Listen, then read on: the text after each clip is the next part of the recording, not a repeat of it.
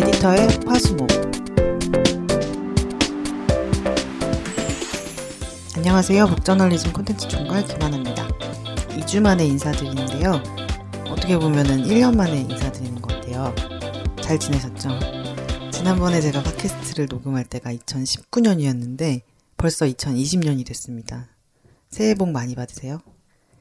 오늘은 그 새해를 맞아서 좀 더 넓은 시야에서 미래를 조망해 볼 수 있는 이코노미스트 콘텐츠를 준비했습니다. Z세대 뉴스의 법칙을 다시 쓰다라는 제목인데요. 10대들의 뉴스 소비 방식을 다룬 콘텐츠입니다. 10년, 20년 후의 세계를 디자인할 사람들이 10대들이잖아요. 그런 10대들이 민주사회의 시민으로서 성장해 나가는데 꼭 필요한 인프라가 뉴스 콘텐츠잖아요.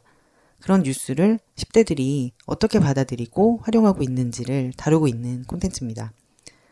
바꿔 말하면은 지금의 10대들이 뉴스를 소비하는 방식이 미래사회의 변화로 이어질 수 있다는 내용을 다루고 있는데요. 어린 시절부터 스마트폰을 써왔던 10대들, Z세대는 어떤 방식으로 뉴스를 읽고 보고 듣고 있을까요? 10대들의 뉴스 소비가 미디어 생태계와 사회에는 또 어떤 영향을 미치게 될까요? 우선은 오늘은 제가 밑줄을 먼저 그어봤던 문장을 읽는 것으로 시작해보면 좋을 것 같습니다. 방송을 다 들어보시고 다시 이 문장을 읽어보시면은 약간은 느낌이 좀 다르실 것 같아요. 읽어드릴게요. 10대의 뉴스 소비 습관을 무시하고 싶을 수 있다. 10대들 대부분은 투표할 수 없고 소비력도 제한적이다. 그리고 아마도 지도에서 엘살바도르를 찾지 못할 수도 있다. 그러나 이들에 대한 냉소적인 태도는 잘못된 것이다. 지구의 3분의 1은 20세 미만이다. 세계의 절반 이상이 현재 인터넷과 연결되어 있고 젊은이들은 미래를 대표한다. 2012년 페이스북의 인스타그램 인수와 다음에 스냅챗 인수 실패 등 10대들의 습관이 수십억 달러짜리 결정으로 이어지는 미디어 업계라면 더욱 그렇다. 최근에 제가 이런 얘기를 들었습니다. 그 스마트폰의 통화 버튼 있잖아요. 그 통화 버튼에 그려져 있는 이미지가 뭘 뜻하는지, 그리고 한글이나 워드 쓰실 때 저장 버튼에 있는 그 그림이 뭘 뜻하는지 아는 사람은 Z세대가 아니라는 얘기였는데요. 그러니까 전화기의 수화기 모양을 본뜬 통화 버튼, 90년대 말에서 2000년대 초반에 사용하신 분들은 다 아시겠지만 컴퓨터에 그 파일을 저장하는 툴이었던 디스켓의 모양을 본딴 저장 버튼이 뭔지를 모르는 청소년들이 많다는 거였어요. 근데 그게 사실 당연한 거죠. 태어나서 자라면서 보지 못한 물건이 뭔지 어떻게 알겠습니까? 근데 마찬가지로 생각해보면 아침에 일어나서 집 문 앞에 배달되어 있는 신문을 챙겨와가지고 훑어보는 걸로 아침을 시작하는 그 일이 Z세대에게는 정말 상상하기 어려운 그림일 것 같습니다. 실제로 OECD 국가의 15, 16세 학생들의 성적순위표라고 할 수 있는 통계가 있는데요. 그 통계, 국제학생평가 프로그램이라는 그 통계를 보면 2009년에서 2018년 사이에 신문을 읽는 청소년의 비율이 약 60%에서 거의 20%까지 떨어졌다고 해요. 그러니까 이코노미스트는 세계 각국 청소년들이 이제 뉴스를 어떻게 보고 있느냐를 이런 류의 통계를 가지고 좀 제시를 하고 있습니다. 근데 거기에 한국 통계도 나오거든요. 한국 청소년의 3분의 2가 인터넷을 통해서 전 세계에서 일어나고 있는 일을 접하고 있다라는 통계가 나오고요. 그렇게 보고 있는, 인터넷으로 보고 있는 청소년의 또 97%가 포털 검색 엔진 네이버에 의존하고 있다라는 자료가 나옵니다. 여기서 주목해야 될 포인트는 그 10대들이 소비하는 뉴스가 우리가 익히 아는 기사 또는 보도 영상 형태의 콘텐츠가 아니라는 겁니다. 인스타그램 인플루언서, 스타 유튜버 같은 인터넷 세계의 유명인들이 이제 공유하는 생각, 이미지, 뉴스를 좀 비틀거나 비꼬아서 만든 재미있는 짤들, 이런 것들이 10대들이 생각하는 뉴스라는 거예요. 그래서 이런 건 사실 기성세대들은 뉴스가 아니라고 생각하는 그런 것들이 콘텐츠인데 10대들은 이걸 뉴스로 소비하고 뉴스로 이해합니다. 그래서 예를 들면 그 1억 200만 명의 팔로워를 보유한 그 유명한 게임 유튜버 있잖아요. 퓨디파이라는. 퓨디파이가 뭘 말을 한다면 10대들에게는 그게 뉴스가 되는 거죠. 그리고 실제로 미국에서는 요즘에 시사에 관심이 많아서 이렇게 토론 활동 같은 것들을 하는 학생들이 시사 비평 유튜버나 스탠드업 코미디언들이 코미디쇼에서 하는 발언 이런 것들로 뉴스를 접한다고 해요. 우리가 뭐 한때는 새로운 미디어들이 나올 것이다 라고 기대를 하고 있는데 또 주목을 모았던 미디어들이 많은데요. 그런 매체들도 이제 10대들에게는 좀 촌스러운 게 이미 돼버렸습니다. 페이스북이 대표적이죠. 이코노미스트 이 콘텐츠에 나왔던 표현을 그대로 한번 읽어봐드리면 페이스북은 나이 든 사람들이나 쓰는 완전히 촌스러운 것이라고 나오고 있어요. 그리고 젊은 층을 타깃으로 삼아서 만들었던 새로운 뉴스 채널이죠. 버즈피드도 10대들한테는 굉장히 촌스러운 거가 되어 있다고 해요. 그래서 기성 매체로 취급을 받고 있는데 사실 생각해보면 지금 10대들은 2006년에 태어난 친구들이잖아요. 그러니까 2006년에 만들어진 버즈피드의 아이디어가 신선하게 느껴질까 하는 생각이 들기는 해요. 근데 그렇다면 이런 10대들의 습관이 미디어 업계와 우리 사회에는 어떤 영향을 미치고 있을까요? 우선은 이들의 행동력을 들 수가 있을 것 같습니다. 10대들은 기술로 엄청난 힘을 얻을 수 있다는 사실을 이미 체험을 하고 있는데요. 대표적인 예가 스웨덴의 10대 운동가 그레타 툰베리죠. 지금 한 150개국까지 확산돼 있는 그 기후학교 파업이라는 세계적인 환경운동을 이 그레타 툰베리가 이끌고 있는데 툰베리가 본인의 인스타그램과 트위터에서 소식을 알린 것이 이제 확산이 된 거죠. 그리고 홍콩부터 칠레까지 최근에 시위가 많이 일어나고 있는데 그 시위에는 이제 고등학생들이 포함된 10대들이 많이 참여를 하고 있습니다. 이런 학생주도 시위가 확산되는 데에도 그 온라인 툴을 활용하는 정보 공유가 굉장히 주요했다라고 평가를 하고 있고요. 그래서 이코노미스트는 이런 경향에 대해서 이렇게 평가를 합니다. 오늘날의 10대들이 뉴스를 만들고 확산하고 소비하는 방식이 미래의 국가와 산업에 어떤 일이 벌어질지를 결정할 것이다.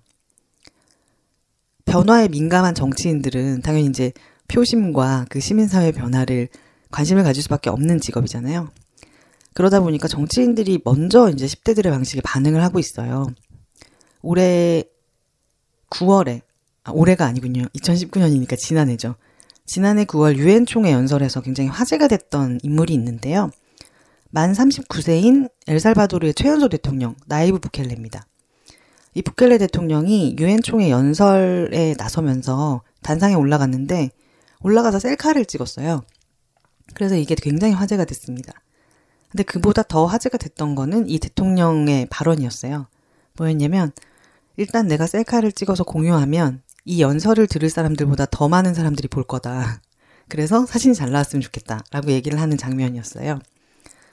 그래서 뭐 이런 경향들이 새로운 것은 맞고 그러면 문제가 없을까라고 했을 때는 문제가 분명 있습니다. 유명인의 채널을 통해서 정보를 접하다 보니까 사실이 아닌 경우가 적지 않고요. 심지어 우리가 생각할 때 저 정도 유명인이면 혹은 저런 종류의 유명인이면 신뢰할 만할 거다라고 생각하는 유명인들도 허위 정보를 발신하는 경우가 많아요. 예를 들면 지난해 여름에 그 인스타그램을 강타했던 아마존 산불 관련 이미지와 뉴스들이 있었는데요.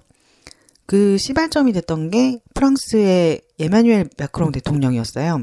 대통령이 본인 이제 인스타그램에 산불 문제가 심각하다라는 거를 이제 게시를 하면서 퍼지기 시작했는데 그 게시글에는 아마존이 세계 산소의 20%를 생산한다는 허위 사실이 포함되어 있었습니다. 게다가 새로운 방식의 뉴스를 보는 이 소비자들은 출처를 확인하지 않는 경향이 있어요. 네이버에서 뉴스 많이 보시는 분들은 느끼실 것 같은데요. 읽은 기사가 그냥 기사 혹은 글일 뿐이지 뭐 어떤 언론에 어떤 기자가 썼는지는 크게 중요하지 않다고 느끼시는 거죠. 근데 그러다 보면 뉴스의 출처, 발신자를 확인하지 않게 되면 관계를 맺을 수가 없는 거예요. 뉴스를 만드는 사람들과 보는 사람의 관계가 없다 보니 뉴스를 만드는 사람들은 더 나은 콘텐츠를 검증해서 객관적으로 정확하게 만들고자 하는 동력이 떨어지는 거죠. 누가 했는지 이게 그 밝혀지지 않고 인식되지 않으니까. 근데 그러다 보면 이 뉴스의 퀄리티가 떨어질 수밖에 없다는 겁니다. 무엇보다 인스타그램 인플루언서들이나 유튜버 스타들은 뭐 언론인이라고 아직 우리가 규정할 수는 없는 단계이니까 언론의 편집 강령에 서약을 하거나 배우지를 않죠. 그러다 보니 공정성과 객관성에 대해서 관심이 없거나 아예 그냥 인지하지 않는 경우들도 많은 것 같습니다.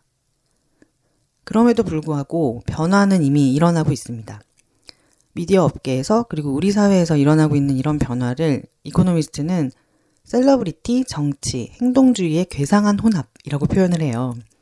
근데 이 표현이 나쁘니까 바꿔야 된다라는 이야기로 이어지진 않습니다. 이코노미스트의 얘기는 지금 이런 변화가 일어나고 있으니 우리는 대처를 해야 한다. 그러면 어떻게 해야 될까라는 질문을 던지는 쪽에 가까운 것 같아요. 그리고 좋은 질문을 던지려면 현상을 이해해야 하는데 그러기 위해서는 10대들의 뉴스 소비를 알고 이해해야 된다는 거죠. 그러니까 우리가 아직 철이 안 들어서, 아직 어리니까, 잘 모르니까, 가르쳐주면 알게 될 거니까 라고 생각하면서 과거의 방식이 옳은 거니까 그걸 배우라 라고 얘기할 수 있는 상황이 아니라는 겁니다. 그래서도 달라지는 게 없고요. 그래서 이코노미스트는 우리가 나아지기 위해서라도 10대들을 인정하고 받아들이라 라고 말을 하고 있는 것 같아요. 그래서 여기서 다시 이제 제가 앞서서 읽어드렸던 문장을 한 번 더 들려드리면 느낌이 좀 다르실 것 같습니다. 읽어드릴게요. 10대의 뉴스 소비 습관을 무시하고 싶을 수 있다. 10대들 대부분은 투표할 수 없고 소비력도 제한적이다. 그리고 아마도 지도에서 엘살바도르를 찾지 못할 수도 있다. 그러나 이들에 대한 냉소적인 태도는 잘못된 것이다. 지구의 3분의 1은 20세 미만이다.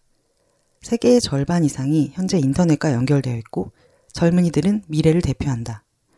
2012년 페이스북의 인스타그램 인수와 다음에 스냅챗 인수 실패 등 10대들의 습관이 수십억 달러 결정으로 이어지는 미디어 업계라면 더욱 그렇다. 오늘 소개해드린 Z세대 뉴스의 법칙을 다시 쓰다를 비롯한 이코노미스트 콘텐츠는 저희가 매주 수요일 오후 4시에 북저널리즘 웹사이트에 발행하고 있습니다. 북저널리즘 정기구독 서비스 프라임에 가입하시면 무제한으로 보실 수 있어요. 오늘 방송은 여기까지입니다. 저희가 더 발전할 수 있도록 구독, 좋아요, 댓글, 피드백 부탁드릴게요. 에디터의 화수목은 북저널리즘 웹사이트, 네이버 오디오 클릭, 아이튠즈, 팟빵, 파티, 유튜브에서 들으실 수 있습니다. 그럼 다음 시간에 뵙겠습니다. 감사합니다.